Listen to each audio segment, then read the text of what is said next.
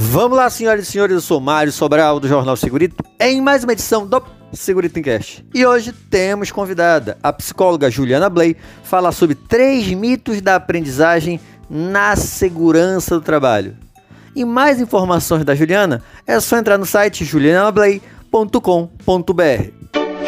Segurito, segurito, segurito, segurito, segurito, segurito, segurito. Encast. Oi, gente. Eu sou Juliana Blay, sou psicóloga, especialista em educação de adultos e aprendizagem focada em cuidado e mudança de comportamento. Eu tô aqui para conversar um pouquinho com vocês sobre como que a gente pode potencializar o aprendizado de comportamentos seguros nos nossos espaços de educação, de capacitação, de instrução no trabalho. E eu quero fazer isso convidando você a navegar comigo por três mitos muito comuns dentro do mundo da saúde e segurança nos ambientes de trabalho. Mitos sobre aprendizagem. O primeiro deles é que não dá para promover aprendizagens significativas com pouco tempo. Vocês sabem que dentro do, desse campo a gente tem cargas horárias obrigatórias para os treinamentos.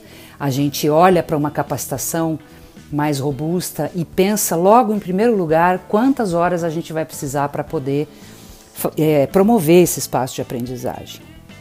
Por que, que isso é um mito? Eu chamo isso de mito da carga horária. É um mito porque a gente está hoje na era da aceleração da aprendizagem, na era da arquitetura de conteúdo. Então, hoje nós já temos metodologias educativas, estratégias educacionais simples e poderosas para que a gente possa promover eh, aprendizagens de alto impacto com pouquíssimo tempo. Quer ver um exemplo? O TED, né? o TEDx ou o TED, vocês já devem ter visto e quem nunca viu, procura no YouTube. São palestras que devem ter até 18 minutos. São palestras sobre vários assuntos com diferentes tipos de especialistas. E o que, que essa estratégia do TED tem de tão especial?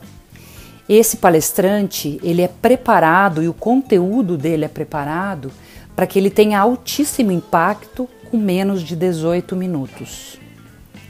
Hoje o nosso aprendiz é alguém que se distrai rápido, acessa um volume de informação por dia gigantesco e ele tem muito menos tempo de atenção concentrada num espaço de aprendizagem, principalmente se esse espaço for é, falado, né? Você fica ali na frente, na sala de aula ou no treinamento online, falando de teorias, conteúdos, normas e informações. Então hoje o nosso aprendiz ele tem menos tempo de atenção e ele está muito mais carregado de informação do que há 10, 15 anos atrás, vocês sabem disso. Você ter uma ideia, o tempo de permanência de uma pessoa num vídeo do YouTube, que é super interessante, é de até dois minutos. Então, se nós não formos capazes de organizar o conteúdo, filtrar o conteúdo, a ponto de falar tudo o que realmente importa até dois minutos, no caso do YouTube, até 18 no caso do TED, a gente perde o nosso aprendiz, perde a atenção dele, perde o engajamento. Então eu te sugiro que você comece a tomar contato com essas palavrinhas-chave que eu estou te passando: arquitetura de conteúdo, aceleração de aprendizagem, metodologias como o TED, o Chris Anderson, que é o criador do TED, ele tem um livro traduzido em português muito interessante para você que gosta de dar treinamentos, palestras, capacitações. Conheça a metodologia do TED. Ela é uma maneira de você estruturar o teu discurso de modo que você fale poucas coisas, mas fale o que realmente importa. E a gente deixe de fazer aquele que eu brinco, né, que é o voo do urubu, que a gente roda, roda, roda, roda, fala, fala, fala, dá exemplo, dá exemplo, dá exemplo, vai e volta, vai e volta, e deixa o nosso aprendiz meio tonto, a ponto dele não querer mais prestar atenção naquilo que a gente está compartilhando. Então vamos superar o mito da carga horária. É possível sim é, criar espaços de aprendizagem muito potentes, com pouquíssimo tempo. Basta que nós, educadores, nos organizemos para formatar o conteúdo antes, com muito trabalho anterior ao momento do evento de aprendizagem E ali, quando a gente tiver com esse conteúdo sendo compartilhado, ele vai ser compartilhado com muito mais assertividade. Segundo mito. Uh, o meu papel como instrutor, como agente de capacitação, é transmitir conteúdo. Hum, mais ou menos. Em algumas situações, sim. Mas eu diria para você que esse é o mito, eu chamo de mito da transmissão. É, o nosso papel como educadores não é transmitir conteúdo. O nosso papel como educadores é criar condições para que o aprendiz aprenda. E isso pode ser sim alguns momentos de compartilhamento de conteúdo, mas hoje a gente precisa e já tem né, bastante é, metodologias e estratégias de aprendizagem para adultos que demonstram que o, adulto aprende fazendo, conversando, experimentando, dialogando, enfrentando desafios, jogando, brincando. Se especialize, aumente o teu repertório de estratégias, combine técnicas e metodologias para que se você tem que dar um treinamento obrigatório de oito horas, que você não faça essas pessoas ficarem sentadas te escutando e assistindo slides intermináveis. A eficácia dessa estratégia de transmissão exclusiva é muito baixa. Procure conhecer a pirâmide de Glasser, é um dos conceitos interessantes para a gente entender que quanto mais a gente põe o aprendiz ativo no processo de aprendizagem, mais ele vai incorporar conhecimento, mais ele vai levar esse conhecimento para a musculatura, para o fazer, para a memória de curto prazo e assim aumenta as chances dele sair da sala de aula praticando o que você compartilhou. E o terceiro mito é ah, o ponto de partida. Quando a gente pergunta em geral para os profissionais de saúde e segurança qual é o ponto de partida para você preparar uma palestra, um diálogo ou uma capacitação, normalmente a resposta é o conteúdo, claro. O tema, a NR, o padrão, a norma. Pois bem, esse é o mito do conteúdo como carro-chefe da educação. O conteúdo é importante, sim, gente. A informação é importante, mas não é ela que faz a aprendizagem.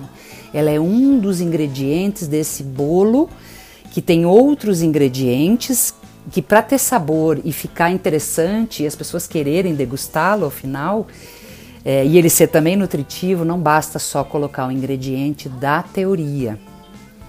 Então, para que a gente possa potencializar o espaço de aprendizagem, criar condições para que o aprendiz aprenda, faça outra pergunta.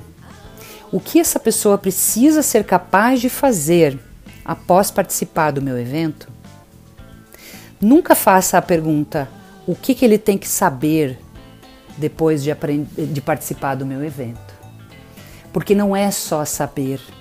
O aprendizado focado em comportamentos novos, novos hábitos, novas formas de trabalhar, comportamentos mais seguros, ele precisa estar tá mirando as competências e não a teoria.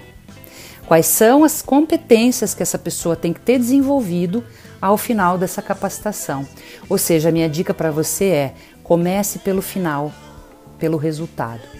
Qual é o resultado prático, comportamental, elaborado em forma de competência que eu preciso ajudar, criar condições para que esse aprendiz aprenda.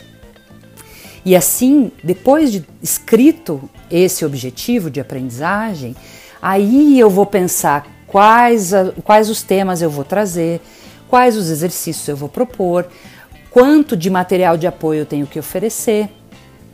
Tem uma parte do conteúdo que pode ser compartilhado de forma indireta, não precisa ser compartilhado, você não precisa ler a norma inteira para a pessoa dentro do evento de aprendizagem. Você pode criar pequenas tarefas onde eles leem partes do padrão e respondem perguntas por escrito para você antes de vir para o evento, por exemplo. O nome dessa estratégia é pré-work, pré-tarefa de aprendizagem. Você pode, durante o processo de capacitação, ter momentos onde eles param para ler o conteúdo, debater o conteúdo.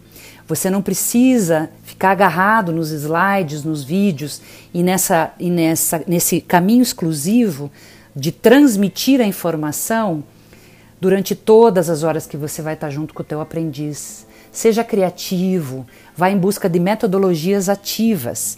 E aqui no caso do terceiro mito do conteúdo, Aprenda sobre design de aprendizagem. Vá conhecer design instrucional, como que a gente cria uma instrução rica, poderosa, impactante. Conheça a taxonomia de Bloom, B-L-O-O-M.